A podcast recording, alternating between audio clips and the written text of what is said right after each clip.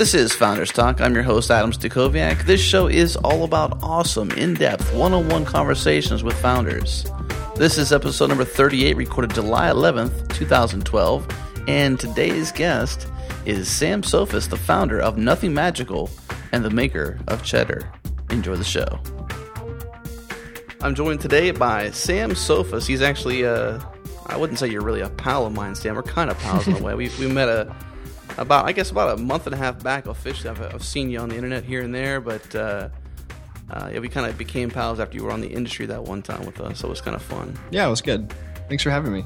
Yeah, man. Uh, so yeah, Sam, I think that uh, everybody's kind of been looking forward to this conversation with you because you're kind of like the um, you know the fan of indie developers. You've been doing a lot of fun stuff with Cheddar. You've got a great story behind you, and you know you're a designer, you're a developer, and, and you've spawned this new company, Nothing Magical. So I, I don't want to do your introduction for you, but uh, for those who may not know exactly who Sam Soffes is, this is your time. Cool. Well, um, yeah, I quit my job a couple months ago and um, started a company called Nothing Magical. And uh, it's just me, and I work on an app called Cheddar currently. It's a really simple to do list for uh, the web, iOS, and and Mac very soon. So, uh, so yeah. And and for the listeners of the show, they they know that we go deep into our our uh, guests' uh, past. Uh, but before we actually officially kick off the show, I, I do have a few sponsors I want to just quickly touch on before we get started. The as you know, sponsors help me make this show possible. And today's show is uh, is actually brought to you by FreshBooks.com, Squarespace.com, and Hover.com. Uh, certainly appreciate their support and for making the show possible. And I'd also like to say thanks to Infinite Kind for sponsoring the bandwidth of 5by5.tv for this month. If you're not familiar with them, they actually make SyncSpace. It's a shared, zoomable whiteboard for your iPad and the web. You can check them out at infinitekind.com. And uh, without further ado, let's let's dive deep into Sam's past, I suppose. Um, so, Sam, you know you know your story a little bit better than I do. Where exactly do we begin to to begin to tell the story of where you're at today? Um, hmm. Well, how how far back do we want to go? As um, far as it takes. I started HTML when I was like ten years old. Nice. Uh, okay. But and then like Objective C in high school. Um, so, so yeah. So you, were you so you were in high school and you were learning these things and actually making apps or, or what? Yeah. So a friend and I, um, hilariously also named Sam, um, we had a company called Trimonics, uh, which I sold a couple years ago, um, and we made a Mac app called Countdown Maker, um, and other couple little things. Um, and we were selling Mac apps, um, like right around the time I graduated high school um, in like 2007. Nice. Um, so so yeah. Um, I like how in your bio you say, "I hope I, don't, hope I don't make you feel old when you say 2007 is when you graduated." I like how you said that in your in your bio part of it. Well, it's funny because everywhere I've worked, I've been the record youngest employee. um, so I'm always like, people like make our movie reference or something. I was like, "What year did that come out?" Oh yeah, I was like three. I'm like, oh, I hate you. You missed so that one. I'm used to it. Yeah. All right, continue. So you were you graduated high school, you were doing these things, you were continue. I, I jumped in on there. Yeah, so I moved to Oklahoma um, that December. So I was like 18, just graduated um, to work at LifeChurch.tv, um, doing PHP full time. Um, and then the iPhone SDK got announced. Um, and I was like, well, I kind of know Objective C. Like, why don't we make something?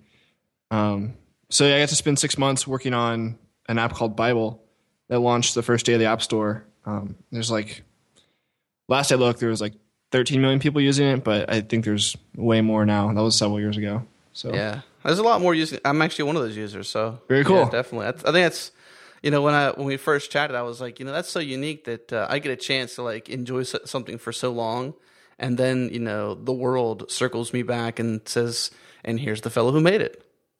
It was crazy. I mean, no one knew that I like the App Store was even going to be a big deal right what it is today. Right, like when I was working on it, for like for those six months, like they're like, oh yeah, whatever, like we'll let him work on it because like other things were slow, and then it came out and it was like, you know, there was like sixty thousand people using it in the first like couple days, and that's like for a, a church, it's like an enormous amount of people. Like sixty thousand people in a building is like that's insane, you know? Yeah.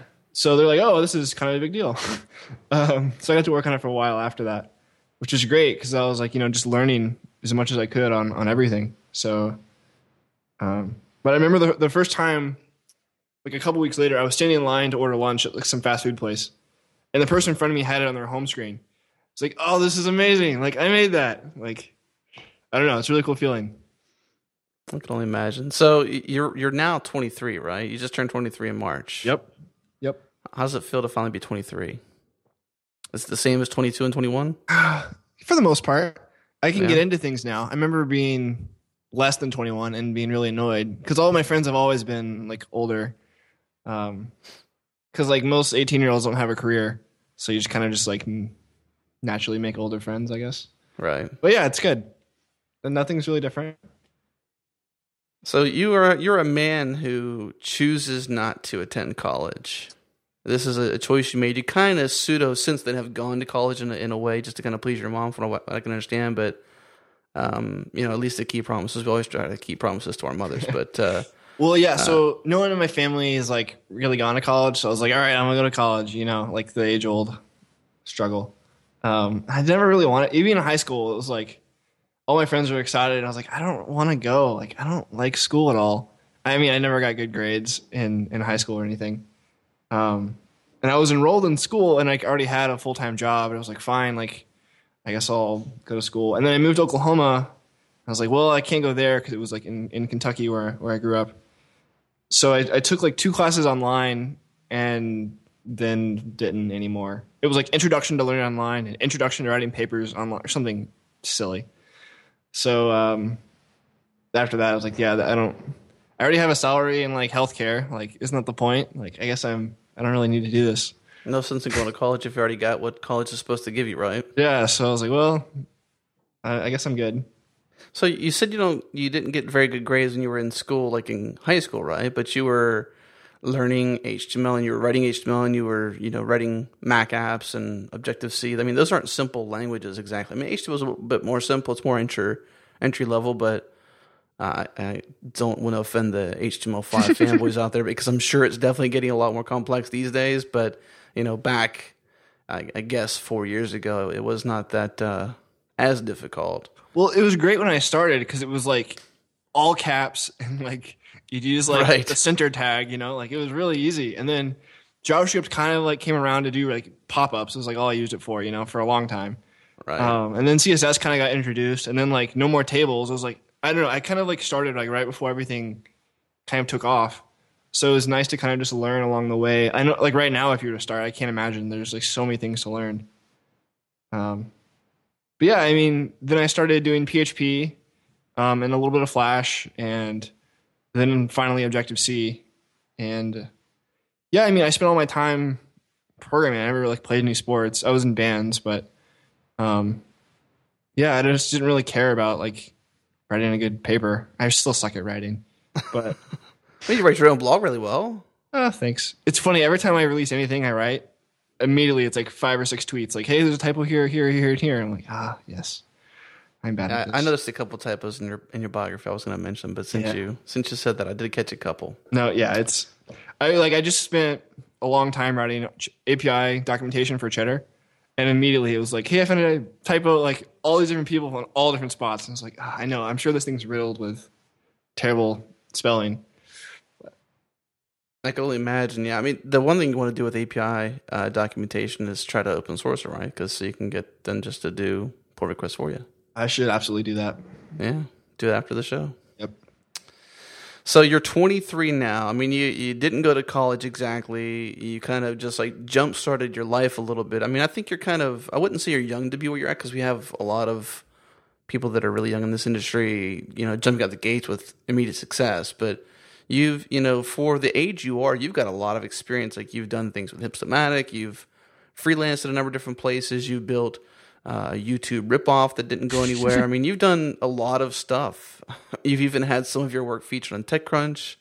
Hopefully, Cheddar gets featured on TechCrunch as well. I mean, I'm not sure about that, but we'll see, right? See, yeah, yeah. Well, it was interesting because I remember seeing on Facebook all my friends graduating from college, and I was like, huh, like they're starting, they don't have a job or any experience. And it's like, well, I've been working for four years, and I'm like, I have the maximum amount of iOS experience possible. Um, so like, I don't know. It's kind of interesting. Like, I'm really lucky to be in an industry where college isn't required, you know. But like, if you're trying to be a doctor, like you have to go to school forever. So I don't know. It's been nice to just kind of learn at learn what I want to learn versus like, you know, learning some curriculum. You know, if I want to learn something, I'll just go learn it. So I don't know. It's great. Yeah, it's it's funny the way you say that too. You have the maximum amount of iOS experience. what exactly does that mean? Did you coin that phrase? Uh, I, I've been saying it for a little while. I mean, like I remember the the day the SDK got announced, and I was like, yes. I was actually like on a cruise with with um, a friend, and it was like paid for internet on the cruise, and was like trying to download the SDK, but it's like it was like four gigs, and it Right. it, it never finished. Took but the I rest got, of the cruise. But I got back and it was like, yes, this is awesome, and and like started working on, you know, an app that launched the day day one. You know, so it's the maximum amount of iOS experience. I mean, I guess you could beat me by a couple days, but still. Right. Oh, it's kind of luck, though. I mean, not so much kind of luck, but the fact that you were writing and programming Objective C when you were in high school. That I mean, that kind of gave you a kickstart to be in the right place, the right moment, with the right language. You know, to to kind of easily jump into the SDK and start making something like day one. Yeah, I, I mean, it, it's a funny story about learning in Objective C. Like, I went with my friend named Sam um, to like an Apple Tech Talk for like Lion or no, not Lion. Gosh, Leopard or Tiger. It's like an older one, and they were showing off all the developer tools, and I was like, "This is awesome!" Like, I mean, we just went because we were Apple fans. We didn't like know anything. So I went home and like bought a book and like played with it just because I really like Apple. Um, you know, it wasn't like very like wasn't like planning on my part or anything, but um, yeah, it's it's been um, it's been great. I, I really like Objective C just in general, but um, building products for the iPhone is is very exciting. So prior to that moment where you guys go to this tech talk for Apple just because you're fanboys, and prior to that, were you doing the HTML stuff, or were you kind of getting geeky? Yeah, like we were we'd already sold a couple websites that were like written in PHP and MySQL and Okay, so you kind of had some, you know, intros to programming, of course, right? Yeah, yeah. I mean, just nothing object oriented for the really to speak of. Um, just like really simple PHP. It was all just like web stuff. Um, but like the first time I like made an object and like all that was all in Objective C. Um, but like variables and if statements and stuff, I was obviously familiar with. So take us for those of us who haven't uh, jumped into this stuff, like the iOS SDK and stuff like that. And at that time, it wasn't even called iOS; it was just called iPhone SDK. Right. Yeah. Exactly. iPhone SDK. Um, you know, from a, a you're obviously a creative person, so from a creative standpoint, and somebody who's got an entrepreneurial spirit, I mean, that's you're totally like that because you said. I'm not going to go to school because you can have the foresight of thinking which direction your life can go. So you obviously have that kind of thought process to see beyond the hill, right? You know, from that perspective, when you looked at the SDK the first time, you know, what were some of the early pipe dreams you might have had? What were some of the early apps you built? What were some of the early thoughts you thought about the SDK in general? All I wanted was a Twitter client from day one, and I gladly paid for Twitterrific when it came out, and it was terrible, but I liked it. Um, I don't know. I mean, making something and ha- putting it in your pocket and carrying it around and then like pulling it out to show your friends is like really cool. So I never had like I don't know. I don't I don't remember like walking around or like thinking of like great app ideas. It was just like at the time like just like making stuff. It didn't matter what it was. Was like the exciting part. I I think it wasn't until much later that I've got excited about the actual like product and like choosing what I want to work on, I guess, than like just programming for the fun of it. Right. Um, but it's interesting. Like, I remember when the, the iPhone SDK came out. Like, I think Facebook was like hands down the best app at the time. It was like really well done. I think probably because Apple helped them a lot with it. Um, but now it's it's people have taken it way farther than I think Apple would even expected. Like as far as like custom controls and interactions and gestures and um, it's really it, it's it's a really exciting platform to be to be on. Do you have a garage door by any chance? Uh, no. Um, if you didn't know, you can actually open and close your garage door with an iPhone app. Very cool. So I mean, that's that's taking it pretty far. There's this sure, new- there's even more creative stuff like a whole entire orchestra standing in front of mics with iPhones. yeah, yeah, yeah. You know, There's this new product by Belkin. I can't remember what it's called, but you can basically get this little thing you put in your outlet, and then like you can plug something into that, and you can control it with like an iPhone app. It's like amazing home automation, like made easy, like really cool stuff.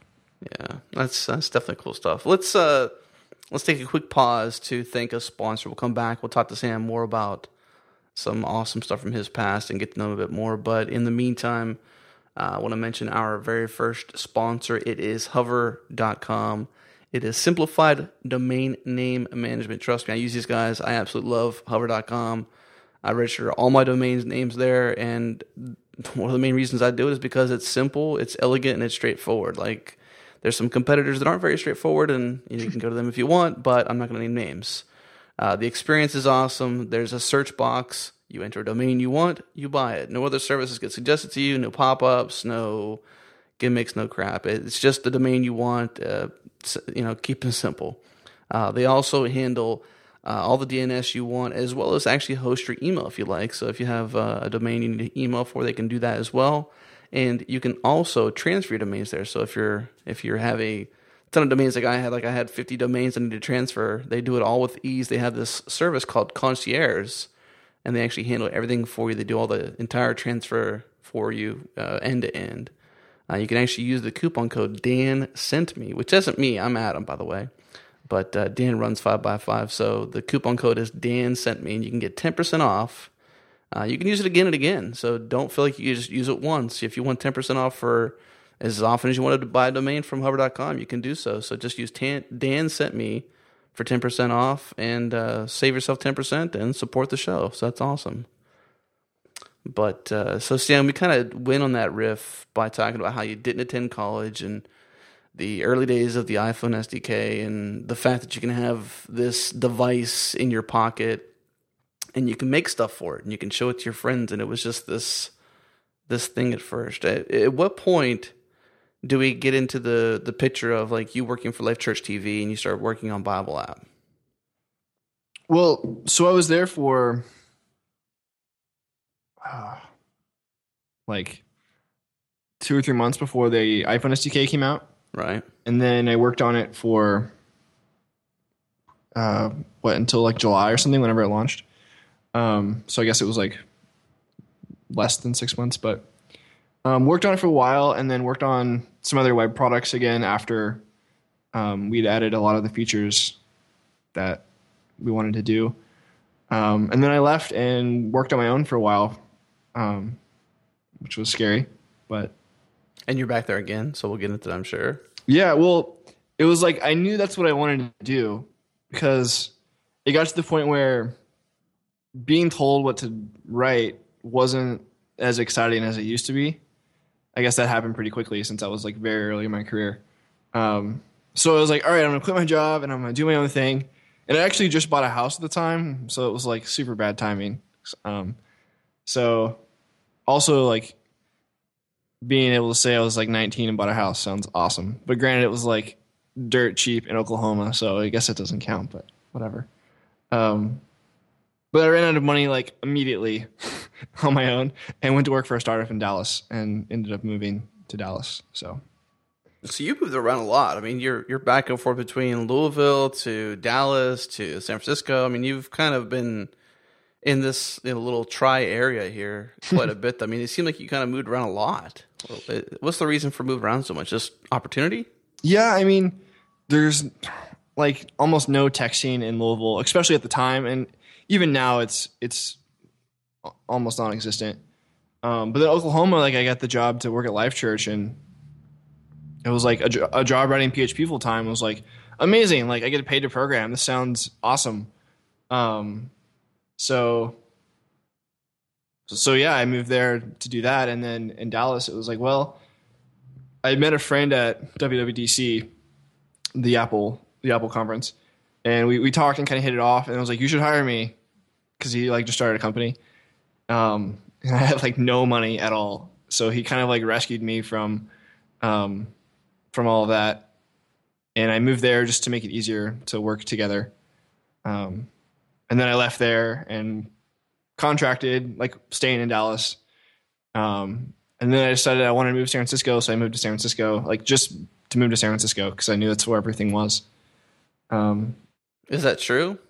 yeah, it's crazy out here. I mean, in like a 10 block radius, it's like Twitter and Dropbox and GitHub and like, everyone's here. I don't even like can't even begin to list everyone. Like it's crazy to like not that long ago like knowing anyone that works at Twitter was like, "Oh, wow, this is amazing. I have someone that works at Twitter that replied to me like and now it's like I hang out with people that work at Twitter. It's like not a big deal. I don't know. It's really cool being around like everyone that shares your same interests and is really smart and good at what they do. So why, uh, you know, why San Francisco and not somewhere like Austin or Boulder? And those are like, from what I understand, those are like the next booming cities for tech. I mean, you've got Chicago as well, and you've got, um, you know, you've got Portland as well. Those are good places to be in for tech as well. But like Austin and Boulder, like the next runners up, in, in my opinion, to San Francisco. Why would I not do the best one? I mean, if I have a choice, I don't know. It just seemed like a logical, like, well, of course it would be San Francisco. I never even like thought twice about it. Um, I mean, I really love Austin, and for a while I was wanting to move to Austin. Um, after I moved here because I like liked I mean, Texas. it's a lot closer, right? Dallas is not that far from Austin, like three hours, yeah, three and a half. right? Um, but, but yeah, I was like, well, I kind of started my search for Austin or San Francisco and found a, a cool job in San Francisco at Scribd. Um, so I was like, well, that makes that easy, and and moved to work at Scribd. So So you, you've had some adventures in this uh, in this landscape, uh, doing lots of fun stuff. You you even said yourself you're, and how did you say it again about uh, you're the you've had the maximum amount of exposure, the maximum amount of what was it Experience. again? Experience, yeah. So you've you've been doing this for quite a while. Um, you've bounced around to opportunity to opportunity. Some you were freelancing, some where you were actually working for other people. If somebody asks you when you sit down, I guess you don't interview anymore because you're on your own. But if you were sitting in the interview, what would you say if they said, you know, why all the change, Sam? I think I just get like starting a new project is fun, and a lot of the places I've like gone to work have been to like we don't have an iOS product or we don't have one that we're proud of. Like come here and make it better. And was like okay, that sounds awesome.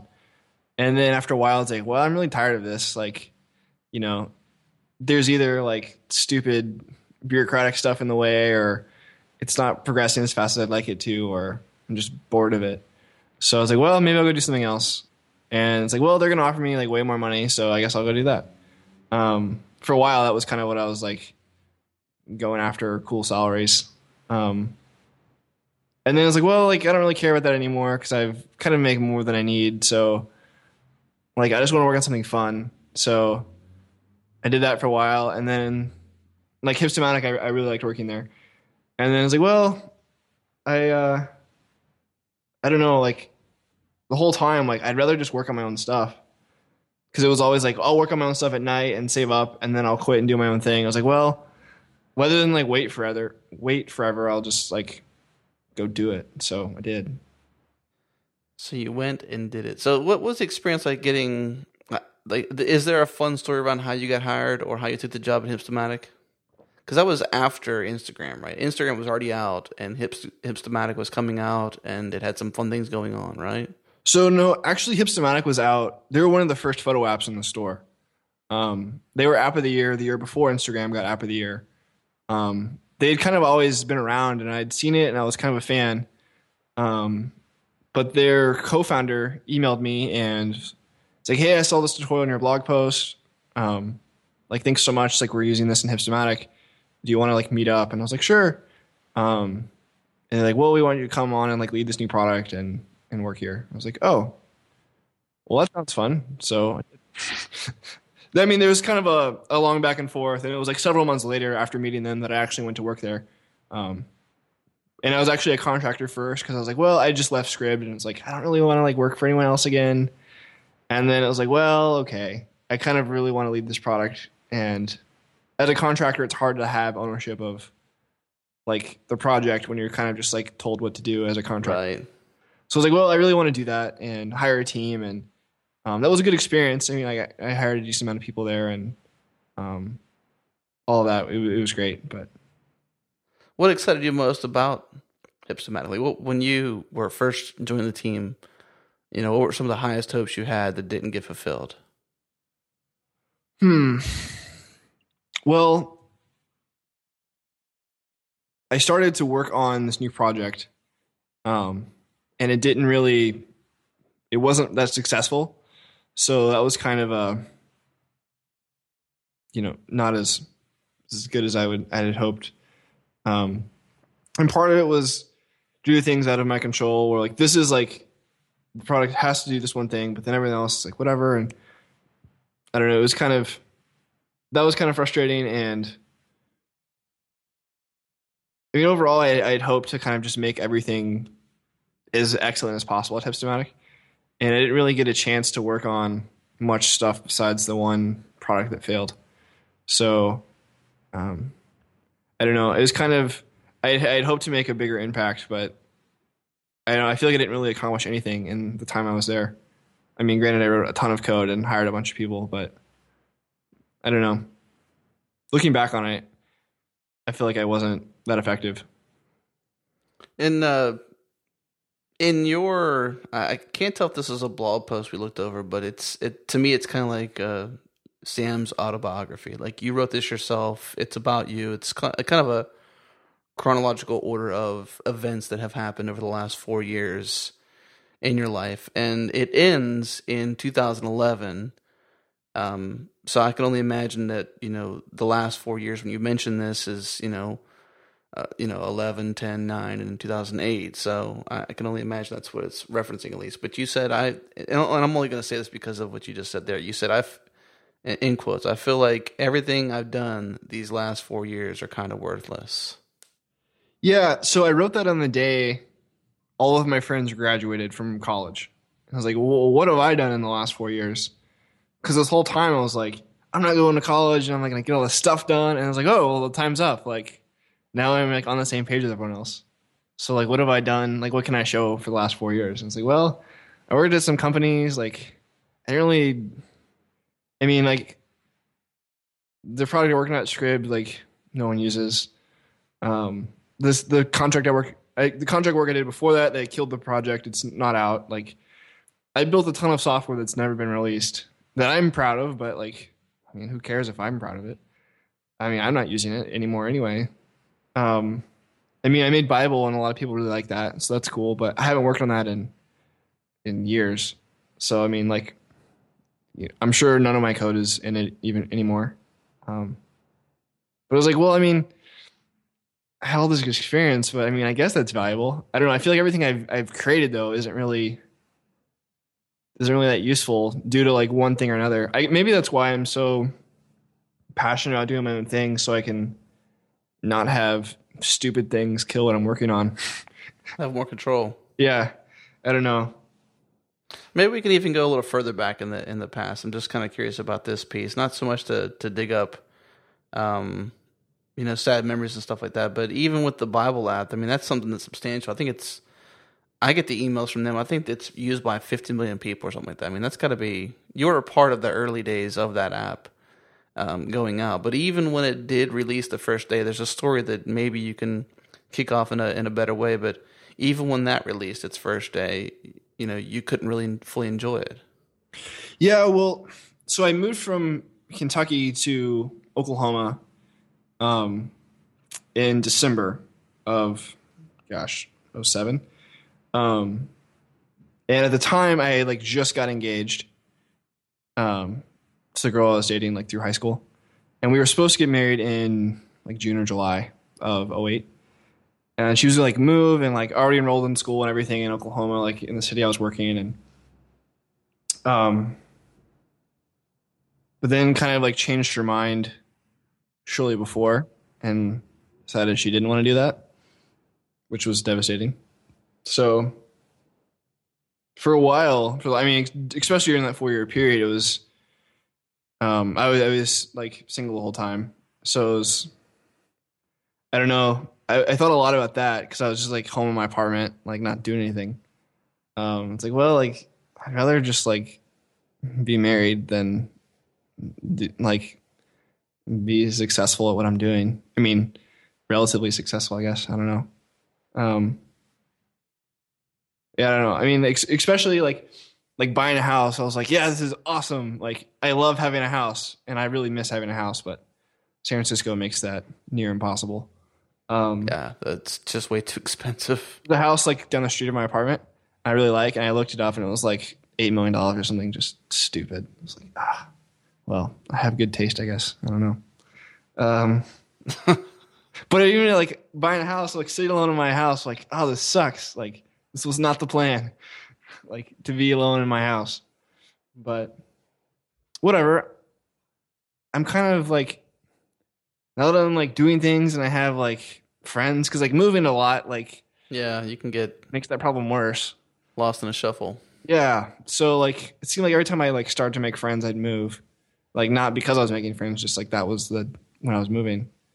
Um but yeah, it's been good. I've been here a little while and I mean, I still like feel the same about that time time of my life. Like I don't I'm there's nothing on the app store that I'm like proud of right now, with the exception of Cheddar. Um even like shares, it's another like little project I did, did with a friend. It's like I'm not like, yes, this is so good. It's like, ah, I mean, it's okay, I guess. Um, I don't know, but I'm hoping to change that. So that's I'm really excited to like do my own stuff because I can like have the ability to make something I'm proud of. Well, let's let's take a quick break and pick back up there. I want to take a quick moment to thank uh, our next sponsor, Squarespace.com. Everything you need to make an amazing website. Squarespace is a fully hosted, completely managed environment for creating and maintaining a beautiful website, blog, or even a portfolio. This means that no matter how experienced you are with building websites, you can build something amazing in minutes without having to worry about hosting, scaling, or integration with social services like Twitter and Facebook. And if you like stats, uh, you'll love the real time analytics that are built right into Squarespace. There are even iOS and Android apps that let you manage and post on the go. The code Dan sent me seven, that's Dan sent me seven, will get you 10% off whatever you sign up for. And if you sign up for a full year, you'll get a free domain name as well. Check them out at squarespace.com. Sam, I, I the one other thing I want to ask you about, and we talked quickly about this before we kicked off the call, and I, I was really just intrigued by the answer you gave, and I think just to kind of extend and close that topic, the listeners probably want to hear this as well because I enjoyed hearing it from you. But uh, at one point, you you also said, I think most of my outlook on on life today is affected by almost being married and then not being married. So I mean, you're young, right? You're you just turned 23. You're not you're not some you know some old strapper. You're you're you're a young buck, and that's not to say it's a bad thing, but you know how true is that statement even today? Even you know that was a couple years ago. Yeah, I mean, I don't think it's. I mean, at the time, I think it was absolutely true because it was like I was like really close to it, and then I didn't get it, and I was like, well, it's like all I want now. Um, and maybe it's just because I couldn't have it. I don't know, but you know, I, I never really was like. Even still, I'm, I don't really like enjoy drinking, so like it just tastes bad. I don't understand how people like this so much, but anyway, like going to bars was never like exciting, and I mean, there's not many 18 year olds with a career, so it's like hard to make friends. Um, it's like, It's kind of hard to get on the same playing field when you're like, yeah, I'm 18, I got a career. Yeah, I mean, people like want to talk about like their school problems. I was like, this is silly. Like, I don't, I don't care about any of this. So I don't know. I never really wanted to have a lot of friends, so I just kind of sit alone in my apartment. And I was like, well, this sucks. Like, I wish I wasn't alone right now. So I thought about it a lot for a long time. I think until I started to like make friends and do things. Um, but like I said, like because I moved a lot, like I didn't really have friends until recent. I mean, not to say that everyone I've known in the last four years isn't my friend by any means. Like I've had friends, but I never really like had a lot of friends or like people I would like do things with a lot. Um, but it's good. So I don't know. I guess don't sit alone in your apartment for four years. Is the, the story? Take away from that one, yeah. I mean, but even in high school, I mean, I didn't really like do anything except sit at home and program. I mean, because that's what I wanted to do. I didn't really like want to play sports or right, you know. But I don't know. All right, let's take a left turn and, and uh, talk about some other more uh, more fun stuff. I just like to get a little real with with guests. I think you get a chance to tell a bit more about your your story that no one else really gets to hear the deeper parts about. And I think you know everywhere you're at today is a reflection of where you've been, and that's a part of where you've been. And I, you know, the listeners don't know this, but we share you know similar things where you know we've had you know breaks in our relationships that have defined the next thing we've done, and I just kind of wanted to know a bit more about how it defined where you went and what you did. So, yeah. Um, but let's talk about um, let's let's delay cheddar just a little bit. Let's talk about open source for a bit because uh, I know that you're really, um, you know, you're really, you know, obviously you're really good at coding and you're really good at releasing things, and you've you've sort of adopted this you know this mindset that everything you want to do should be open sourced and you know you can even mention what you said before the call started if you'd like but you know open source is uh, and you even wrote a blog post about it too. You said open source is rewarding. What do you mean by that? I started this uh, working on this thing called ss toolkit like a long time ago like in like 08 i think. Um, it was just like some things i wrote in bible that i could reuse in my next app because i was like starting to do contract work um, and over the, I mean, I put it on on GitHub because it was like, I mean, where else would I put it? It was free and open source, and uh, or maybe it was 09. I think that's when I signed up for GitHub. Whatever. Um, and I just kind of always added stuff to it and didn't really like expect anyone to use it or even like look at it. And then uh, eventually, like a lot of people started looking at it and like replying to me and like fixing things or asking me to fix things for them or or whatever. And and now it seems like whenever I go to a meetup, someone will come up to me that I don't know. It's like, hey, thanks so much for that. I like I really like SS Toolkit. And it's like, oh well, like you're welcome. I'm like really happy to hear that you use something I've spent like hundreds and hundreds of hours on. Like that's pretty cool. Um, so that I mean that was kind of like the first thing I open sourced, and um, since then it's like, well, if there's anything I can do that's you know reusable that someone else could could use, like why not give it to them and save them the trouble? And if they want to help me make it better, then you know everyone wins. So SS Toolkit is your first adventure into open source. Yeah, I think I mean, in terms of your own code. Mm-hmm. Yep. I had no idea that that was the case. I mean, I, I kind of, I guess I thought that it might be, but I didn't know for sure. That that's like that's your you know your crown jewel, man. That's the the one. well, I mean, I guess I had put out a couple like PHP things. No, I think that was after actually. I don't know, but I mean, if not, it was one of the first, and I mean, it was never like intended to be what it is. It was just like a folder of things I reuse in every app, and it kind of got more structure like over the years. But, um, but yeah, you know, people might be thinking this, and I know I thought this at one point. Actually, um, as you know, because I mentioned in the intro that you were on the industry radio show with uh, with me, Drew, and Jared at one point.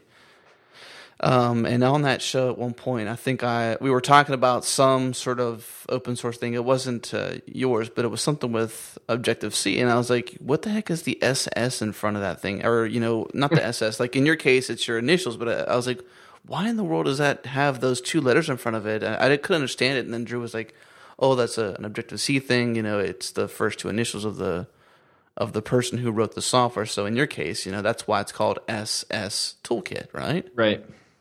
Do you get a lot of questions about that? Just curious. No, I mean, I, I think people in the Objective C community kind of just like know that's what it means.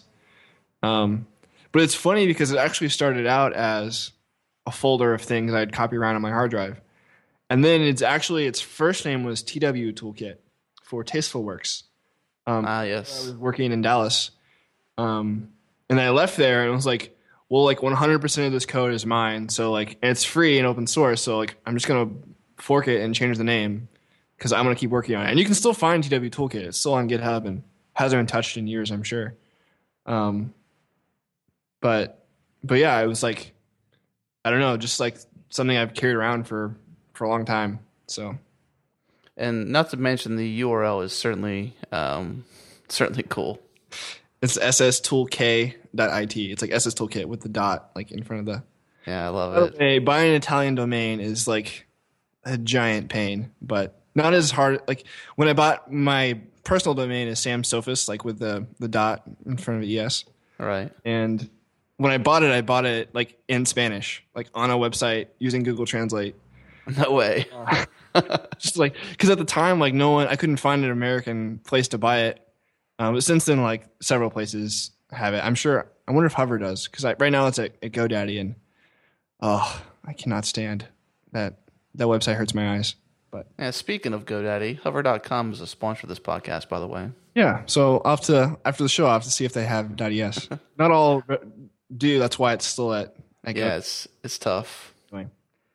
So you said that open source is rewarding. You've you've gotten people to like you know when you were at meetups, people were just like, "Hey, Sam, thanks for doing that awesome work. I appreciate you sharing that." And you've gotten some of those accolades. You've also you know as part of uh, the extension of that conversation we had on the industry radio show way back when, which seems like way back when. I think maybe a month and a half now. Was that about how long ago it was?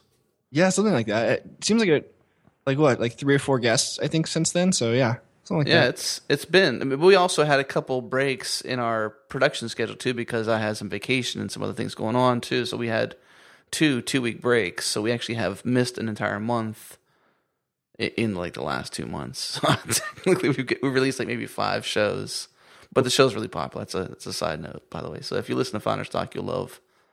Uh, maybe maybe you'll love the industry radio show. It's more for, you know, designers, developers, people that uh, enjoy the the the other side of startups where this is more focused on the person behind a startup or a founding member and something like that. So it's it's kind of neat. But all that to say that after that conversation, I was so impressed with just the you know just your demeanor and whom you are and how you you know just the kind of person you are and the way you treat the world and the way you treat the people around you and how you want to give back. And you just seem like a a really great fellow. So I was like, you know, hey Sam, you know, we had this awesome blog called the Changelog and, and podcast, you know, I'm sure that Wynn would be excited to to have you on board if you wanted to write about Objective C, which you seem to be very excited about as well. So then you started to to do that as well. So that's kind of an extension from open source in a way because the Changelog is all about uh, promoting what's fresh and new and open source. Yeah, it's it's been great. Like, it's really cool to like feature someone's someone's something they've made, you know, and and see them like how excited they get because like most people making stuff for open source like don't really expect getting recognition or a lot of the feedback they get is like people reporting bugs and they gotta fix the bugs and it's kind of like ah but when like you know like make someone's day like they're on the featured list of things on github it's like wow like thanks so much like you know they can have that feeling of like appreciation and, and payoff and, and i think that's really cool and and Wynn's been super nice to feature some of mine and to get some of my new stuff um, exposure. So uh, yeah, it's been great. And you, not to mention just writing, but you've also been able to be on the show recently. So this most recent uh, show we have, it's actually on a, it's actually one of our most popular episodes we've actually had. I think it's at like sixty thousand listens or something like that in just a few weeks. It's insane, but uh, a lot of people seem to be very excited about Ruby Motion. Yeah, um, Laurent. I Yeah. I'm saying his name right, but um, LRZ. Um, he's fantastic. Um, really great guy, and he's been um, really supportive of of being on my own and, and stuff. You know, because he just left Apple to to do his own company. Um, so yeah, he's a he's a great guy. Yeah, Laurent Sansonetti is, uh, and I only know that because I heard Wynn practice it a couple times before the before the the show actually goes off. So those who are listening to this Founders Talk, you also know that uh, about the change. I get the chance to to mention that show here and there, uh, but I also happen to be you know the producer and editor, so I get to kind of just make things happen behind the scenes and you know take care of sponsorship, but I also get to edit it, which is you know really rewarding for me because I get the chance to like sit back and listen to some very deep and don't don't take this the wrong way, Sam, but very geeky conversations that I would I would not otherwise be involved in. And it's it's kind of cool because I get to you know I can't be a part of that conversation because it's after the fact, but I get a chance to listen in. So I mean, I really enjoyed some of the the conversations you guys had around around Ruby Motion. So what is it? I, I you know here's one topic I wanted to talk to you about because um, I, I, you know, just because of your passion with that show in particular, uh, that particular episode and Ruby Motion and Ruby and Objective C and iOS. Um, what do you and you, and the fact that you also say that open source is really rewarding. So Sam has been, or so Laurent has been able to build a business um, around an open sourced library or open source libraries. There's a couple of them that are that are a part of that, and I think that not all of Ruby Motion is open source, but there are pieces of it that are. Mm-hmm. What do you think about people finding unique ways to build businesses, even like um, um, what's the database? I can't recall the name now for some reason. Um, um, Riak is yeah Riak from Yep. Basho. Yep. So I mean, them building a business around an open source technology, they they have this other flip side. What do you have to say about entrepreneurs out there that are thinking, you know, there's a there's a, a place to disrupt, or there's uh, you know a technology that's really neat out there. Even like Git, they've you know GitHub has turned, um, you know, Git into a way to make obviously hundred million dollars, right? I mean, that's that's pretty obvious there. So I mean, what do you think about entrepreneurs who look at open source and find unique ways to build businesses around it and make money? Yeah, there was a blog post um, by Tom, one of the co-founders of GitHub, um, or I think it's a talk, or, or yeah, it's a talk. I think it's open source as much as possible. Actually, I think it's a quote in a talk. Whatever. He said that at one point. Um, basically, being like, we're never going to open source GitHub.com, like because that's how we make money. But um, you know, open source as much as possible because I mean, especially for GitHub, like because they're really high profile in the community, so people like contribute a lot. Um, but I, I mean, he had some good points, and I, I think it's really interesting, and and I think it, it's great that Ruby Motion is starting to be, you know, open sourced. Um, the part he's open sourcing is like the tools and stuff to work with Ruby Motion, Right. um, which is like a really great place for people to contribute. Um, so I don't know. It's something I've been thinking a lot about lately because I've been considering open sourcing um, most of my current project. Um, and there's like a lot of pros and cons, and I'm trying to figure out what I'm going to do. But um, I don't know. I'm not like, you know, if you're not open sourcing it, you're you're bad. And I'm not even overly excited if you are. It's just, I mean, I think it depends on, you know, like the the different cases. I don't know. Well, you have to have some sort of motivation. It sounded like you had some, you know, desires and motivation to to open source, and your current project is is Cheddar. So you're talking about open sourcing the the forthcoming Mac app, forthcoming uh, or not forthcoming because it already came out like uh, a week ago, right? The the iOS app officially, like it's been in beta some people through test flight and stuff, but Yeah, like You've two had- weeks ago tomorrow. Right, right. So So you got this, you know, and you even have the dot com code base as well. You're you're looking at open sourcing. What's your motivation behind it? What would be the motivation?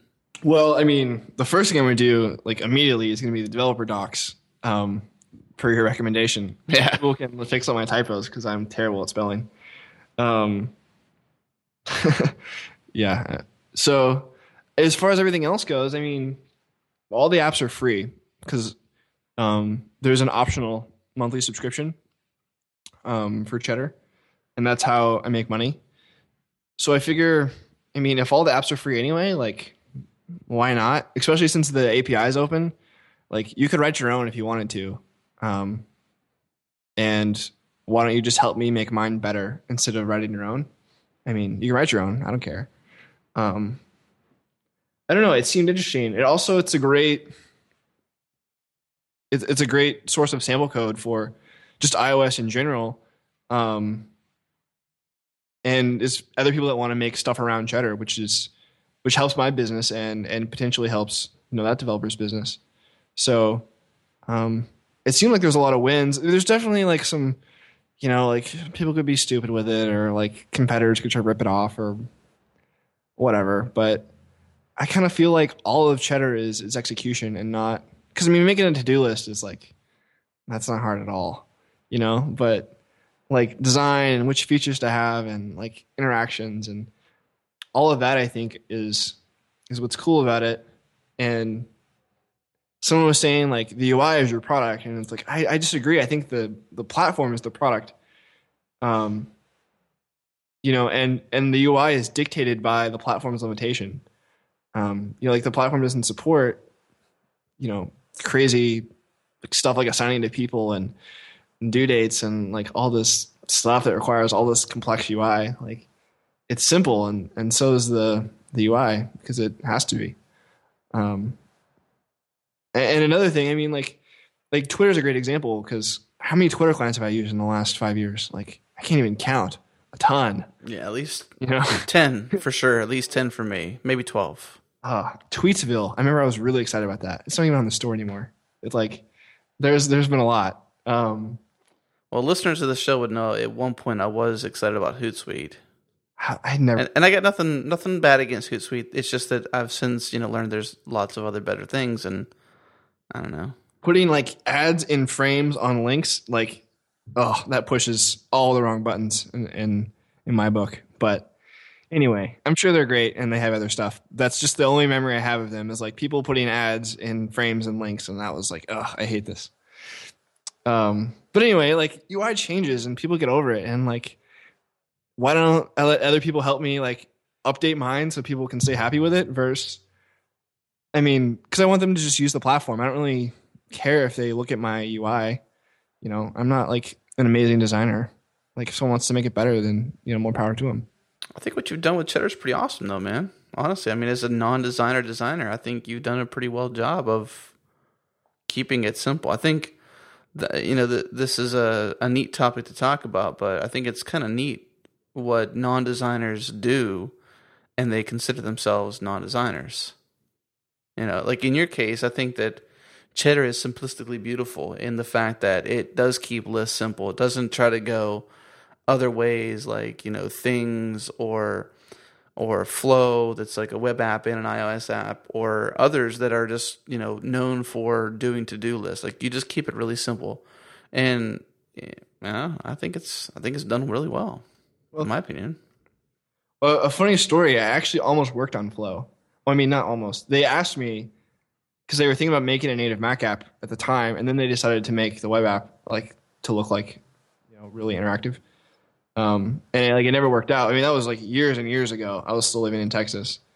Um, like it came out like way after, like over a year after. Um, I'm actually like, I know the the developer for Flow for iOS.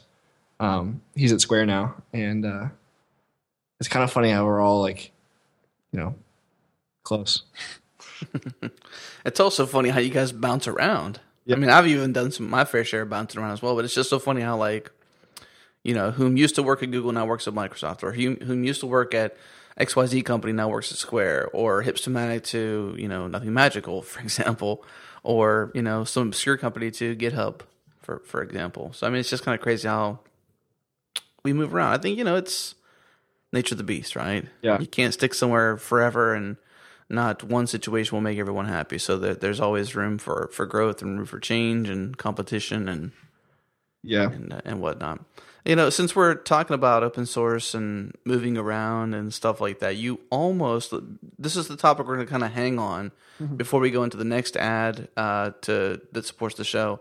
Then we're going to dive deeper into Cheddar. So I want to I want to talk about this, um, mention our next sponsor, and then go into into nothing magical and deeper into Cheddar and, and some things around that. But um, since we're talking about open source and moving around a bit, recently you actually had to say no to not moving around. Like you almost moved from what you're building now to somewhere else. Yeah.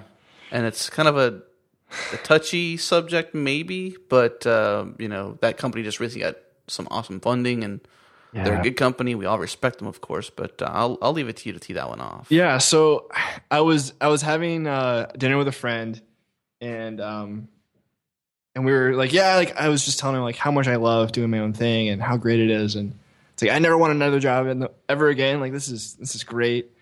And he's like, well, what if uh, what if GitHub emails you? I was like, well, I don't know. Like that's like the best job in the world. I, I'd probably have to. I mean, I definitely talk to him. I don't know if I. I don't know. I was like, ah, I can't even. I don't even know. You're kind of giddy, right? Yeah, and then like literally the next day, the CEO emails me. It was like, "Hey, you should come work at GitHub. I almost didn't email you because you're bootstrapping, and I really respect that, but you should come work at GitHub." And I was like, "Oh man, like really? What are the odds?" Um. So anyway, we talked for a while, and um, they ended up making me an offer, and I actually accepted the offer. And then as I was thinking about it, like I'm gonna work at GitHub in two weeks. Like this is gonna be great. Um, because I was told them I wanted to give two weeks of nothing magical so I could finish Cheddar. I thought it was kind of funny giving myself two weeks, but um, as I was thinking about it more and more, I was like, well, this would be great because I'm gonna get paid now, and I don't get paid right now, and um, I'll get insurance, and and it's like, well, I'll just like work on the weekends on Cheddar, and then like hopefully that'll make enough money where I can just like quit GitHub again and you know like work on Cheddar full time. It's like, well, I'm already working on Cheddar full time. Like, if this is my end goal, then, you know, this seems silly, and maybe I won't be as excited about working on what I was going to work on at GitHub.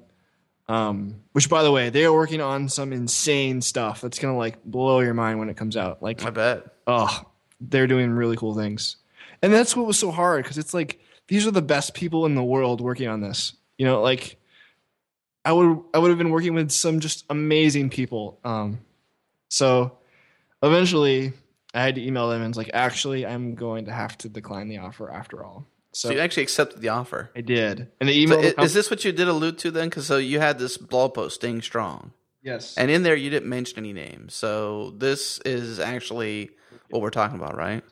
I, yeah. Hopefully, yeah. So it was. I felt awful about like accepting, and then they, they told everyone, and then like I told them I didn't accept, and apparently that information didn't get passed around as much internally. So people were still like directing me on Twitter, like, "Hey, like I'm so excited for you to start," and it's like, actually, I don't work there. Um, so I, I probably could have handled it better and just declined in the first place, but um, that was a really tough decision because like as an engineer like github is like the best place in the world to work. Like i, I Right. can't think of a better place i would want to work. Um but i don't know. A lot of people encourage me to like you know stay indie and you know cheddar wasn't even out at the time. It, it came out like the fall like a week or two after. Right. um all this happened so it's like i mean i at least got to give it a chance. Like hopefully i mean if it totally fails whatever i'll go get a job but or like try to get funding or i'll do something like i'm sure i won't go hungry There's always options, right? I mean, you, you're what is it again? You have the the most uh, the maximum. Um, I forget what it was, what we said earlier, but yeah, the maximum experience with iOS. So it sounds good on paper yeah, it's a, it's a good yeah. I'd definitely put that next to my name on my resume. I'd be like the maximum, you know. I would totally. should do that at the bottom the last sentence on my, on my resume is followed by john gruber on twitter that's How's that right? it's literally the last sentence on my resume So let's let's uh, dive into one more segment of this before we go to uh, to our sponsor. But I mean, it beyond it being a hard decision, right? Be and I, I really want you to speak to the people out there listening to this show that are thinking, you know, I'm really a big fan of Sam. Like I said before, coming on the show, I think I even tweeted this that you know I think you're an inspiration to indie developers, whether they're on the Mac or Android or anywhere else. I mean, you, I think you're an inspiration to that because of what you've done in such a short amount of time and how much you know how I think how much uh, wisdom you have that you even get to share on your blog and through open source code and just you know even through the insight of wanting to open source parts of cheddar if not all of it just to give back even even more but you know you turn down this you know for most developers who are listening to the show right now thinking like the best dream job you turn that down for nothing magical. Yeah. And it i'm just i'm not disappointed in it. I'm just thinking that's it's ballsy. Yeah, I mean, well, especially like turning down like income and insurance, which right now I have neither. So it's like I look like whenever I go out to eat, it's like, well, like minus, you know, whatever from my bank account, like nothing's going in. I mean, hardly any's going into it. I mean, that's scary on its own, you know. Not to mention the opportunity to work at GitHub and be a part of some of the things they're gonna they're working on. Oh, it was really tough, but I mean, I know a ton of people that hate their job. and especially as as engineers, like, what are you doing? Quit today, like, and not to be on the extreme, like, whenever you're angry, just quit. Like, there's balance to this. Think but about it, right? Yeah, make like- a wise decision. You can get a job anywhere. Like, surely you get like tons of recruiter emails, most of which are probably terrible, but like everyone is hiring. I know two companies right now that would hire an iOS engineer like today if I were to like send them an email with like, "Hey, I know someone looking for work." Um, like everyone's hiring, and and that said, like, don't just jump from like job to job. I think that's kind of like the bigger thing I've learned is, you know, I've had a lot of like other great opportunities before GitHub, even while at Hipstamatic. I was like, well, I don't hate working at Hipstamatic, and like I'm just gonna switch jobs and you know start again and be really happy about it for a couple months, and then like, okay, well, I'm at a job again, and like someone else will come along and like move jobs. Like that's pointless, you know. And besides having a lot on my resume, and Yeah, I actually too. What you know, if I was interviewing for a job today, I would say wow the change. But you, you even said it yourself, though, Sam. You said you know that you almost took it with the plan to just come right back to where you're at now, and it just seemed you know insane to do that because you've done it before. Like the the definition of insanity is to keep doing the same thing over and over and over, expecting a different result. But you've done this song and dance before. Yeah. Yeah, I mean, it comes. With, I mean, for a while, I was like, I'm gonna hold out for designer co-founder, or I'm gonna hold out for this, or I'm gonna like b- to do my own thing. And eventually, it was just like, you know, I just have to do it. Like it, it doesn't matter. I mean, there could always be better circumstances to do something, but that's like a silly reason to delay something you want to do. I mean, if if you want to, I mean, I know a ton of people that would never want to do what I'm doing. They're really happy just like making stuff at a company, and I mean, good for them. But I mean, if if something if if it's like, you know, you want to be on your own, then like do it. Like, it's not hard.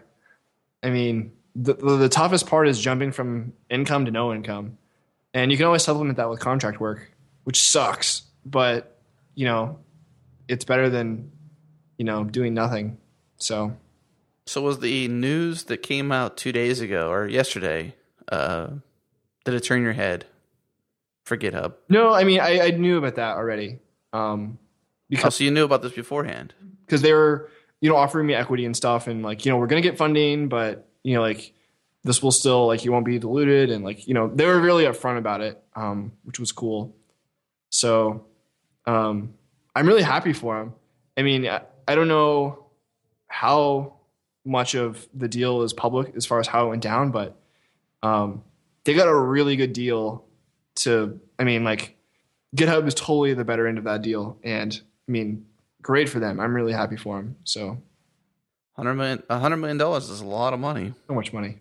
Yeah, that's a ton of money. And when we look back at it, I mean, I, I even seen somebody say it the other day, like it's just a source code manager. And I think, you know, based on something you said and some, you know, we all have, you know, our leaks and not so much leaks, but let's say, you know, rumors that we want to start up or think about or dream about for like Apple. And I think GitHub kind of has some of those because I can see them doing some very massive, very big things. Like you said, they've got some of the most talented people there that it's, uh, it's just, uh, it's crazy. I can see them doing a lot of fun stuff in the future. That's for sure. Yeah. But uh, let's let's veer away from that one. Let's let's dive deeper into nothing magical. Let's dive deeper into what you're doing currently now with uh, the startup you started. I think it was uh, June. Uh, let's let me look at my notes here real quick. Um, it would be around, I guess, around June this year, end of April, May this year. You started nothing magical, right? So let's Second, actually. April second. Yes. Nice. Okay. So, well, let's start there then. Uh, when we come back, uh, we'll we'll pick right back up there. I want to take a quick break and thank our last sponsor of the show, FreshBooks.com, an easy to use online invoicing service that saves you time, gets you paid faster, and makes you look Fortune 500 professional. From estimates and expenses to time tracking and invoicing, FreshBooks makes everything quick and simple, letting you focus on your work, not your paperwork.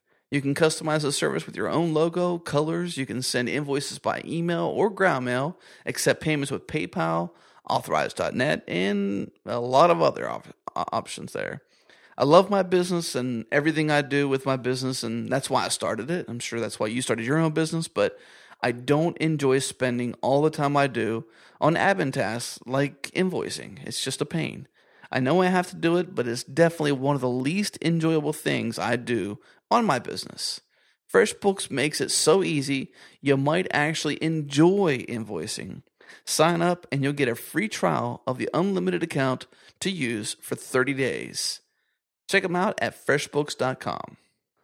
Um, so Sam, I guess we're kind of full circle now. We're we're almost to present day, maybe a few uh, a few months back earlier this year to talk about nothing magical and specifically um, diving a little bit closer to some of the details around cheddar, which is your first product of of nothing magical. So where exactly do we begin with this subject with nothing magical? Like, where did the idea come from? The name, whatever. so I actually started working on cheddar uh, like a year and a half ago, I think, and it was just a. I mean, it was just a web app, and I had started on it, worked on it a couple weekends. I actually started on a plane, um, and I'd, I'd worked on a product for a long time that never launched called Pepperjack because I was just coding things cheeses, and Pepperjack's my favorite cheese. Nice. Um, and I was on the plane, and I was like, you know, file a new project, and I was like, oh, what do I name this thing? Um, cheddar. All Cheddar. right, done. And like, didn't even think about it. I just kept going, and I never changed it. Um, so when I was like decided to quit Hipstamatic, I was like, well, I need, I, mean, I got to work on something. I was like, well, cheddar's like almost done. Maybe I can just like do Well, that. before you go there, what made you quit Hipstamatic? Like that's what I'm. I'm still trying to piece that together. It seemed like you left a good situation or a place you were happy with, but I guess you the what you were launching didn't launch and it kind of failed. So maybe is that the reason why you left? No, and I don't want to say too bad about. I mean, anything bad about their, their company, but um, they're very design focused. I mean, both the co-founders are designers, um, and it's it's run like an ad agency and not like a software company. And they want to say that they're not a software company, but it's like all the revenue comes from selling software. Um, right. so there was a lot of like struggle, all based on that that issue. Basically, they Right. didn't really value engineering. Um, it was just kind of a, a means to an end to get their design out, and um, I didn't really seem to be making that much impact on the things that actually mattered there. It was just kind of like this one product that no one used. Um, so then you left and yeah. So I was like, well, I'm like semi frustrated in my job. I'm not like, oh, I'm gonna quit because I'm so mad at them. Um, I was like, well, now's as good a time as any to, you know, do my own thing. So I did. and then shortly after doing your own thing, I thought this was kind of neat. This uh, this kind of I guess self introduction to to everybody. Really, it was your hello internet selling my stuff video. That I thought was just Well, it's- um, pretty hilarious. I've actually done a bunch of Hello Internet videos. Yeah. Um, I back when I was living in Dallas and I I was self employed doing contract work. Um, I did a lot of them just because I was like, I don't want to write a blog post, and I just want to like complain for a minute. So I did, and people seemed to like think it was hilarious, which is like awesome. I like that people like watching me complain because I can complain all day. Um, so I did a lot of them, and then didn't do it for a long time because I was just busy. Um, and that was the first one I've done in probably a year. And um, yeah, I sold all my stuff except for my desk and my in my bed, pretty much. So I really want a couch. I've not had a couch for three months, and I'd, I'd like to have one now. So you have no couch. Don't. Literally, my, my living room is just my desk.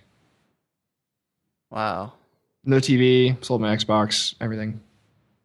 Yeah, you mentioned the fact that you had done these uh, these Hello Internet videos for a while, and I actually remember. I think it was. I'm trying to look them up. I'm on Vimeo now. If you go to vimeo.com slash channel slash Hello Internet, and that's your channel, you can see all of them.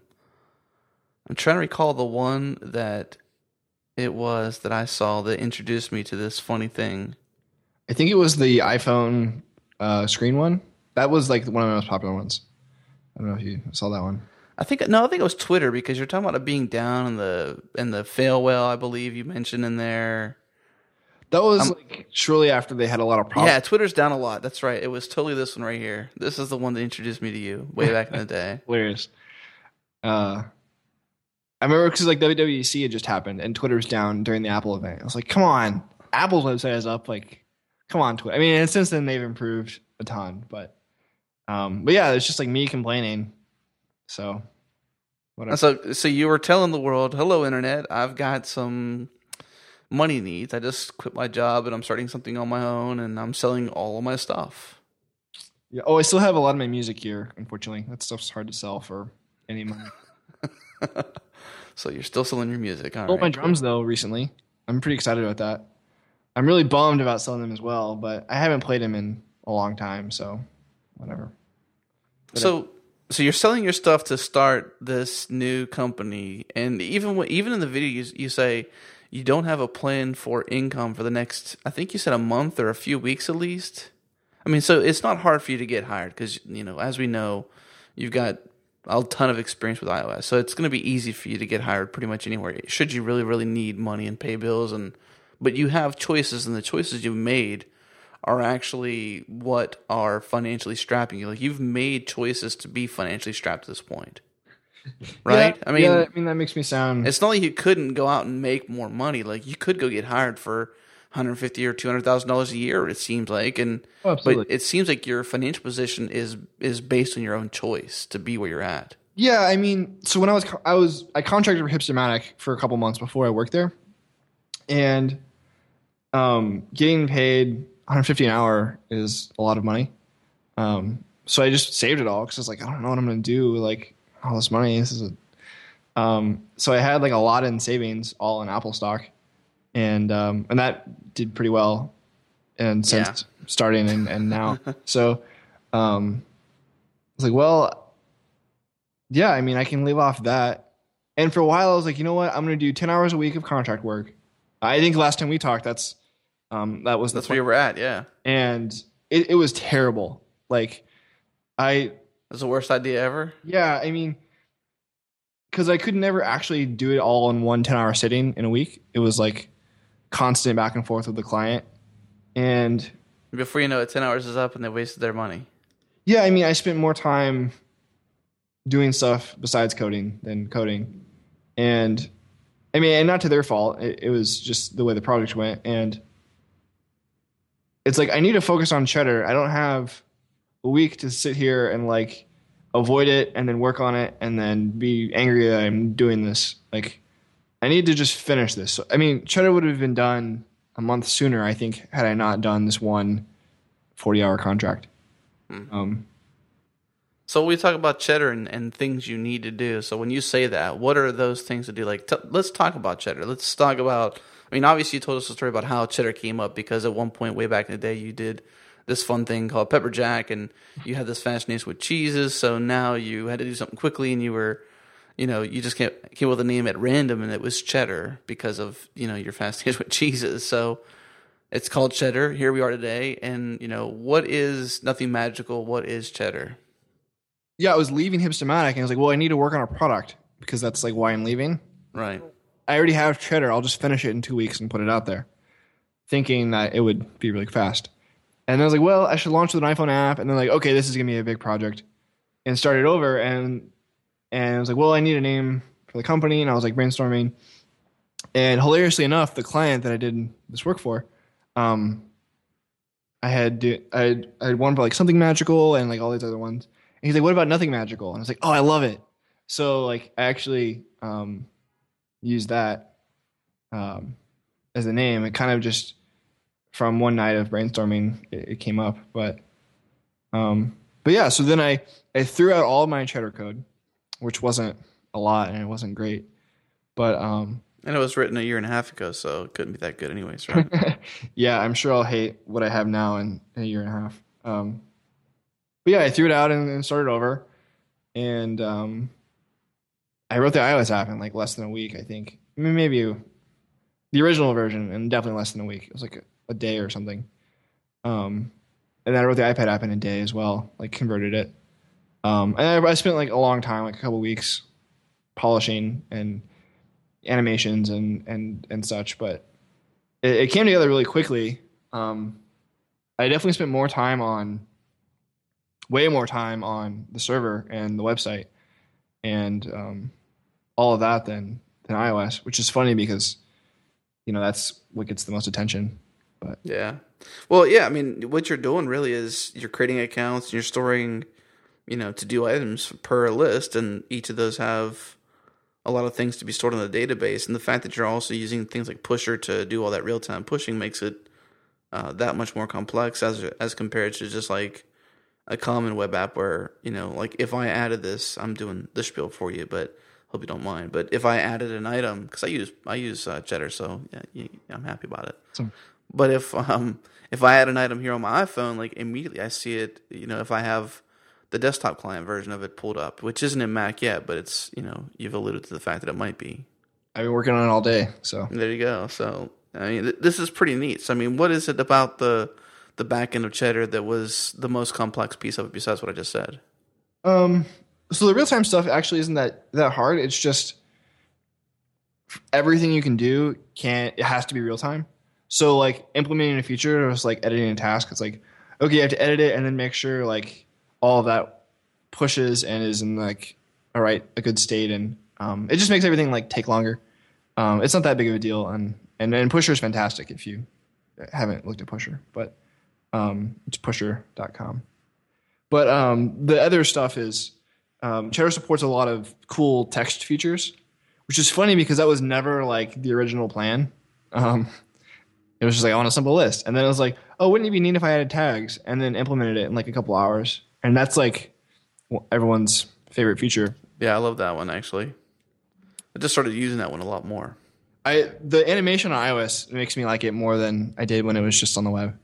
Um, I'm pretty proud of that little interaction. But uh, and then I added like on a whim, like, oh, let's see how hard it would be to add Markdown, and then like spend a day and added Markdown, and I was like, oh, this is really cool. Like, I actually really like this. Um, and emoji and you know all the tech stuff I've spent a lot of time on.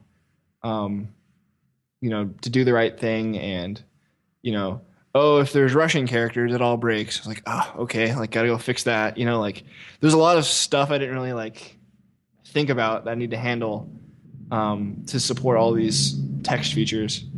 Um, I actually wrote my own Markdown parser because I couldn't find one to work the way I needed it to work to work on iOS and work on the web and whatever. Um, Is that open source, by the way? it's not. Um, I don't know if that will ever be, but we'll see. Because that's kind of like my secret sauce is my my tech. Oh, yeah. But I don't know. I've thought about it. We'll see.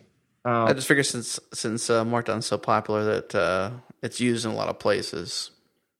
no, nice. yeah. I mean, maybe I could open source just the Markdown part, but honestly, there's a lot better Markdown parsers. It's it's just like it works. And it, it works integrates with like the rest of my tech stuff. And I couldn't find one I could use to like craft it into how I need it. It's nice to see that you can just actually just be like, oh, I don't like what's out there. I'll build it myself. Well, it's funny, like, because I, I care deeply about every little piece of cheddar and and making it as good as it can possibly be. Um, all with the balance of like shipping because I could spend forever tweaking, but um, it, it's interesting when you when you care that much about all the details, how much stuff you end up making. Like, I made a thing to like do code coloring in my docs to make one to work the way I needed it to work, or like I recently opened and that's open source. I recently open sourced my um, CSS grid system, and I was using a pusher client and Objective C that wasn't that great, so I wrote my own, and um, I wanted I'm selling T-shirts, and I was trying to customize like Big Cartel or um, Shopify or something, and I couldn't get the template to look as good as the website, and I was like, forget it, I'll just make my own. Um, so I made my own store. Like I- I've spent a lot of time like making little things, um, just so everything is excellent. Um, and I, I think it just like feels better. No one really notices that, you know, I've written all this stuff, but Yeah, when you go end to end of the experience of cheddar, you certainly can't. Um, well, I can't say certainly can't, but it's not immediately apparent that you've spent as much time as you have um, rounding all the corners and you know, kind of looking at it with both eyes, and you kind of cock your head to the left a little bit, and you're like, "Is that right? Is that not right?" You know, you're you're paying attention to all the little details that uh, just make it an end to end good experience. And I have to say, like I've really, I've been using Cheddar since it was in beta, since you gave me access to it. But like even since then, like I realized that something wasn't working right, so I had to go like actually go down the real app, download the real app from the app store because I realized that the beta one I had was not working right anymore. So, but I've had a good experience with it since day one, and all the aspects of it have been really good, like the upgrade screens and you know all this different stuff. And you know, speaking of of upgrade screens and just different pieces of it.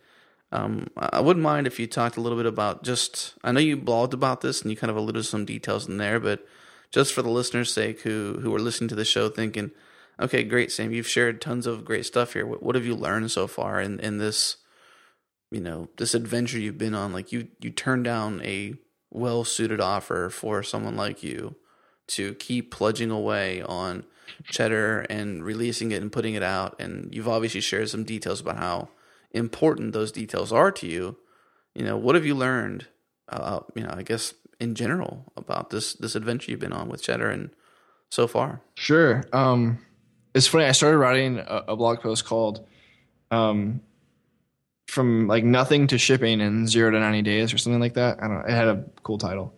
And then like trying to list everything I've learned. And then like I started to proofread it. I was like, oh, I'm tired of reading this. This is so long. I just like, I haven't, I need to like do a series of posts or something. But um, it's, it's funny that now I get way more excited about things other than programming. I mean, obviously that's still a really good time, but um, you know, how can I price this so it will be as successful as possible, or you know, marketing or like design or like pitching writers or even like I always get up and start my day answering all my support email like laying in bed, and that's really fantastic to to connect with all my users and you know help them if they have problems, which is less fun, but you know hearing feedback and and how it can make things better is is is great, but I'm trying to think of yeah. Hmm. Well, if you need some help, I can help you out. Sure. Uh, just just uh, the the important pieces I really wanted. I mean, I know you blogged about this and you do go into detail there, but since the this is audio and we're not looking at the the screen we're looking at right now, but I mean, I was uh, I was admiring the fact that you said you know tech doesn't matter, and it's kind of given the fact that you're an Objective C programmer and tech totally has mattered over the last four years of your life to to be in a position now that that's a lesson you learn. That's not only the lesson you learn, but it's lesson number one, at least in the list. If you're going based on you know prioritization or levels of importance, so you know tech doesn't matter. Ship the product, and you know you dive into that because you know you get motivated by putting software out there in a rapid fire kind of way. And since you're the only developer doing it, you can kind of say, oh, "I'll wait on delivering this two days," but you know just ship it and kind of get feedback from people. And especially since you had test flight in place and you were in a beta where you can share that with friends, you were kind of in a comfort zone where you can actually share it and not feel like you're, you know, killing peoples or killing babies or something like that. Like you're just trying to get feedback from what you're developing. And then charging money, that's a big, huge, important point. And you know, you said it yourself earlier that you're a non-designer who's become a designer. And that that does take time to not just, you know, put a gradient or a line or a certain color on the page, or the device. Design is you know much more bigger than that. Design is copy, it's the experience, and you've obviously taken a very good liking to all those nuances and details. To you know to just say that it does take time. It's not just design like in Photoshop. It's the end to end experience. Yeah, I mean, yeah, I, I, I guess uh, you via I said a lot of good points there. I was like, oh yeah, I forgot I said all that stuff. Um, it's like, yeah, I like that.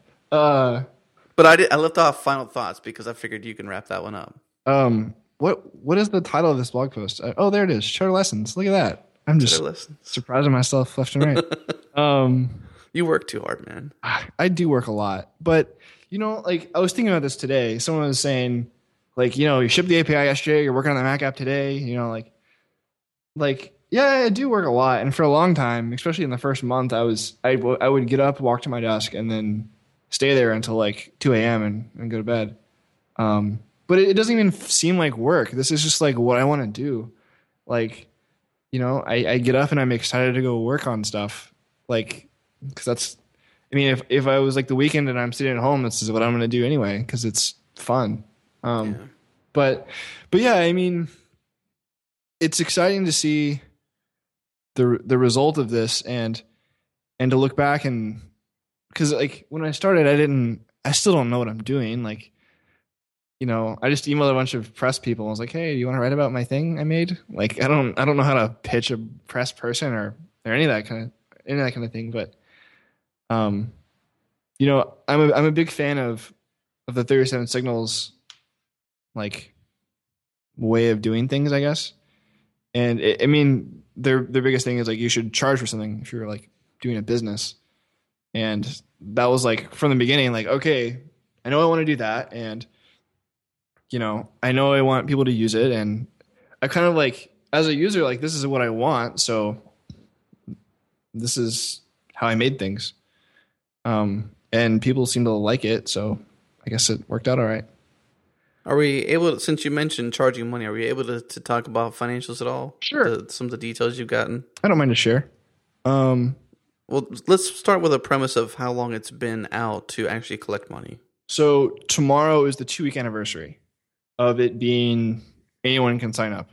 I had a limited like you could sign up during certain times um, before, and there was like like a little bit of money came in, but essentially it's been out two weeks.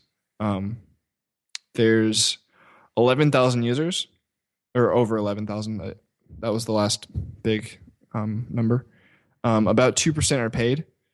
Um, so that number has fluctuated a decent amount. It was like four and a half for a while, which was awesome, and then it was like one point eight for a while, and then um, Mark Jardine tweeted that he was signing up, and that it bumped back up to two, so that was cool. Thanks, Mark. nice. Um, there's there's 150,000 tasks created so far, which is pretty cool. Um, but as far as total, I don't have a good breakdown. I should probably have some better things about money. All my metrics I have are like usage, um, because that's more important to me at the moment. But um, total, I've received like 20. Where is it? 20 gosh, I can do math. Twenty two hundred dollars um, total is like my total income. Um, but what's great about Cheddar is it's a subscription, so it's reoccurring. So I have, I'm not. I should really have metrics to know how much I'll be making next month, but um, some of that will be recurring next month, which is awesome. So Yeah, that is awesome. And and in two weeks, I mean, you've obviously because the the getting paid for something is the first sign that you know you're doing something that solves somebody's real problem, or they like you a lot. One of the two. Um, right. I mean, that's why you ad, ad, ad, uh, adhere to the 30, the 37 signals mindset, which is to, you know, and you paraphrase this in your blog post, but you said if you're running a business, charge for something. Like, I totally think that's the point here. And you said it's worth it to you and it's important to you. So you, you need to charge for a piece of this. So, but in two weeks to get 2200 bucks, that's not bad. I mean, considering the fact that you're a new developer and you just started out, I mean, I think it's pretty it's pretty good. And not to put what the problem you're solving too too uh, lightly, but I mean, you are writing a to do app, so it's not like there isn't 15 others out there that aren't free also. So you're competing with a saturated market that doesn't always charge for their product. it's funny. Like when I quit and started working on it, I, I wouldn't even tell people what I was working on. People like wanted to know. I was like, I, I won't tell you. Like you have to wait until I launched a video that showed Cheddar had like that coming soon page. Until I launched that, I wouldn't even tell anyone because I was like, yeah, I'm making a to do list, and people like, oh, that sounds stupid because it does. Like it's it's like so easy to make a to do list. Like there's a ton of them, but um, I don't know. Cheddar's a little bit special that it's just simple and, and text and, and it's instant. And um, I think it's kind of hard to communicate that, but um, I think once people kind of understand, they they really like it. Well, that's one point about this this uh, podcast that I really enjoy is is giving a chance for, you know, for one, I respect you. I'm, I totally enjoy you as a person, and you know, having you in the industry, and you know, you're writing with the change log, and you're a part of that. I mean, I don't always get to interact with you on a daily basis, but you know, I see what you're doing out there, and I respect that. And you know, I wanted to have you on the show to to tell that story because I do think it's difficult to to truly share all these nuances and details with people. And that's why people listen to this show because we get a chance to to share a side of people that they don't often get to see, which is uh, which is kind of neat. But let's let's actually um, let's share something that might be. I guess it would be super secret. So I always ask a question at the end to kind of get some more. You know, there's never there's never enough uh, that you can share. So I'm just really curious what is over the horizon that no one knows about that you can share with us today here on the show. Sure. So, um, one's kind of a fun fact, and I, I tweeted it the other day, um, and then I'll, I'll think of something I haven't told anyone. Um, Cheddar for iOS and Cheddar for Mac have the exact same like internals as far as like connecting to the server and caching stuff and push and all that. It's like the same Xcode project, um, which is pretty cool. So Cheddar for Mac's going really quickly due to that like architecture. Um, but as far as something that that no one uh, no one knows, kind of my big plan, and this like may totally change, but currently my big plan is um, sharing. So, and this has been a huge like requested feature, but um, with the push stuff, like kind of the next thought after using it for a couple of minutes is like, wouldn't it be great if other people could use this at the same time and I could see their stuff as quickly as I can see my own stuff? Um, and that's definitely on my list. So I plan on having that, and um, the pricing will be a little different, and there'll be pricing for teams, and I don't know. Kind of my my thought is like everyone uses Basecamp, but no one uses Basecamp. They just have it. Like it always ends up being reply all emails and pieces of paper, like to do lists. When it comes to the end of a project, no one uses Basecamp, and I think because entering stuff is annoying and there's so much other like cumbersome stuff. But I think Cheddar is simple enough where you know it'll work well for you know sharing a punch list of things to get done to ship the product and you know I don't want to compete with email right now. That's not on my list, but um, yeah, I, I I'm really excited about seeing how you know first just like small teams and you know seeing just how it works. Um, I don't know. So yeah, I haven't like announced that at all, but that's uh, as soon as a couple things on my list are done, then that's what I'll be working on full time. Very cool. Yeah, I think the sharing piece of it is uh, is definitely good. You know what? If uh, if you have a moment, I do have one tiny nuance that I would love to see you change. I'm sure it's so easy. Absolutely. If uh, right now, whenever I add a task or uh, a to do, I guess is the easy way to say it. When I add that to do, it's always at the bottom. so this has been. So yes, there's a lot of things that are a little annoying, and whenever people ask, it's like, no, let me tell you about this. I have spent countless hours thinking about this exact problem.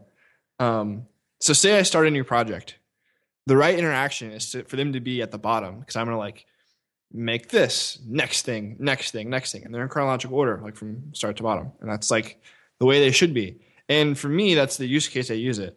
Like whenever I have something, I'll like make a new list and like list out everything I need to do, and then check it off, and then archive the list when I'm done.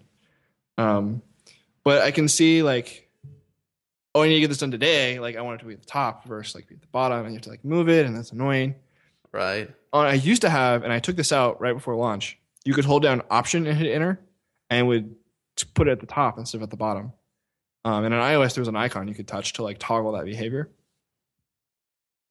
It's hard to make just one because choosing the top or the bottom doesn't really like work for either case. That's what I was thinking. It would have to be a setting, but then you would either have to say, this is an account level setting. That means therefore all lists inherit this. But what if I only wanted to have one list, add to the bottom or the top? Now you go and this is for those listening. This is an example of one small feature request turning complex. Yes. Because now you actually have to have lists, have settings, which you probably don't have now, right? To do that, Yeah. So now you have to have settings per lists right? just to add should new items be added to the top or the bottom. You want to have sharing, how does that work? You know, is it per you or is it for the whole list? Right. Like, like it's funny because all this stuff. This is why I go back to like tech doesn't matter because this is really easy to implement. It's just like you know a boolean yes or no somewhere, and then I can read it and like change the UI. Like it's really easy.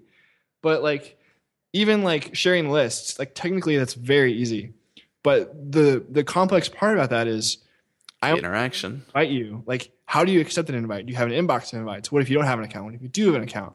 Like, what if you decline? Should it notify me? Should it not notify me? Like, you know, there's like all this stuff to like solve, and none of it's Endless conditionals that never stop, right? it's just like you need to pick the right thing so people are happy, and no one notices like all of this time spent just thinking.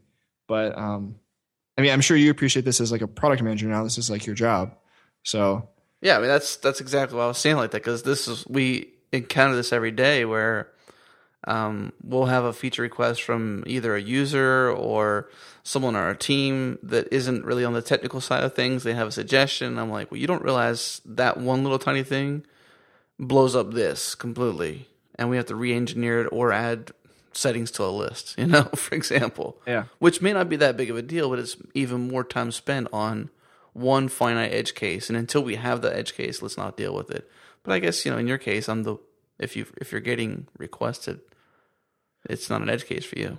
I mean, it sort of is because it's definitely not my biggest request. It's definitely not Nah. smallest, but It doesn't stop me from using it. It just sucks when the list is long. I hear that. Well, something else I'm adding very soon that I'm excited about is you can have like a smart list. This is a terrible name. I need to come up with a better name, but like basically you can pick a tag or a set of tags, and then you have a list that's like across all lists for that. So you can tag something like important and now have or like today and have like your today list that is dynamic across all your lists. Nice. Yeah, that's So I mean, a lot of people like it could be smart tags instead. right. Yeah, I mean, it's, eh, that's a terrible name. I need to come up with something, but someone My name was terrible too. No, no, no. Like, uh, smart list. Like smart tags is better. I don't know. I need to come up with something. But um, Yeah, it's something magical. Don't worry about it. yeah.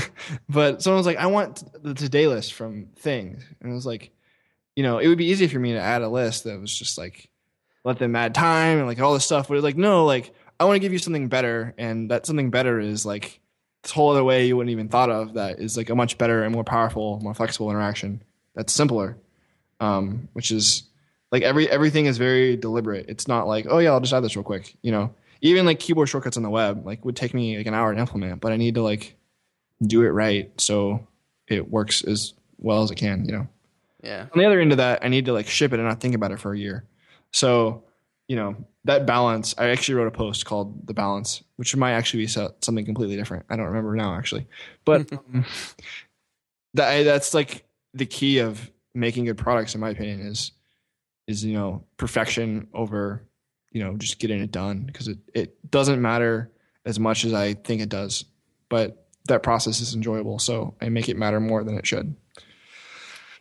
Well, it's it's part of um, the product side of it. Like you said before, that um, you know you've been an engineer and you've been you know playing the role of designer here and there, but you're you're kind of um, it sounds like at least you didn't say it in your own words, but it sounds like you're kind of getting bored with just being that, and you want to kind of graduate to you know obviously founder and uh, the person who runs the home and the person who designs the product and the person who cares about user experience and the person who cares about the interaction and the person who cares about the copy and you know the finite design that goes into developing products it sounds like you're you know you're moving up yeah, I mean, I know a lot of people that are excited about just like making something, like programming, like playing with code, and that's just like I'm I'm kind of tired of that. Like making the product and and everything else is like the exciting part.